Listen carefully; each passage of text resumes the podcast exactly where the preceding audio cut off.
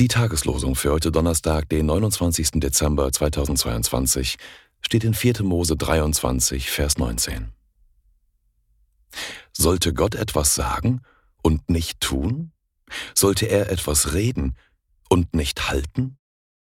4. Mose 23, Vers 19. Der Lehrtext für heute steht in 2. Korinther 1, Vers 19.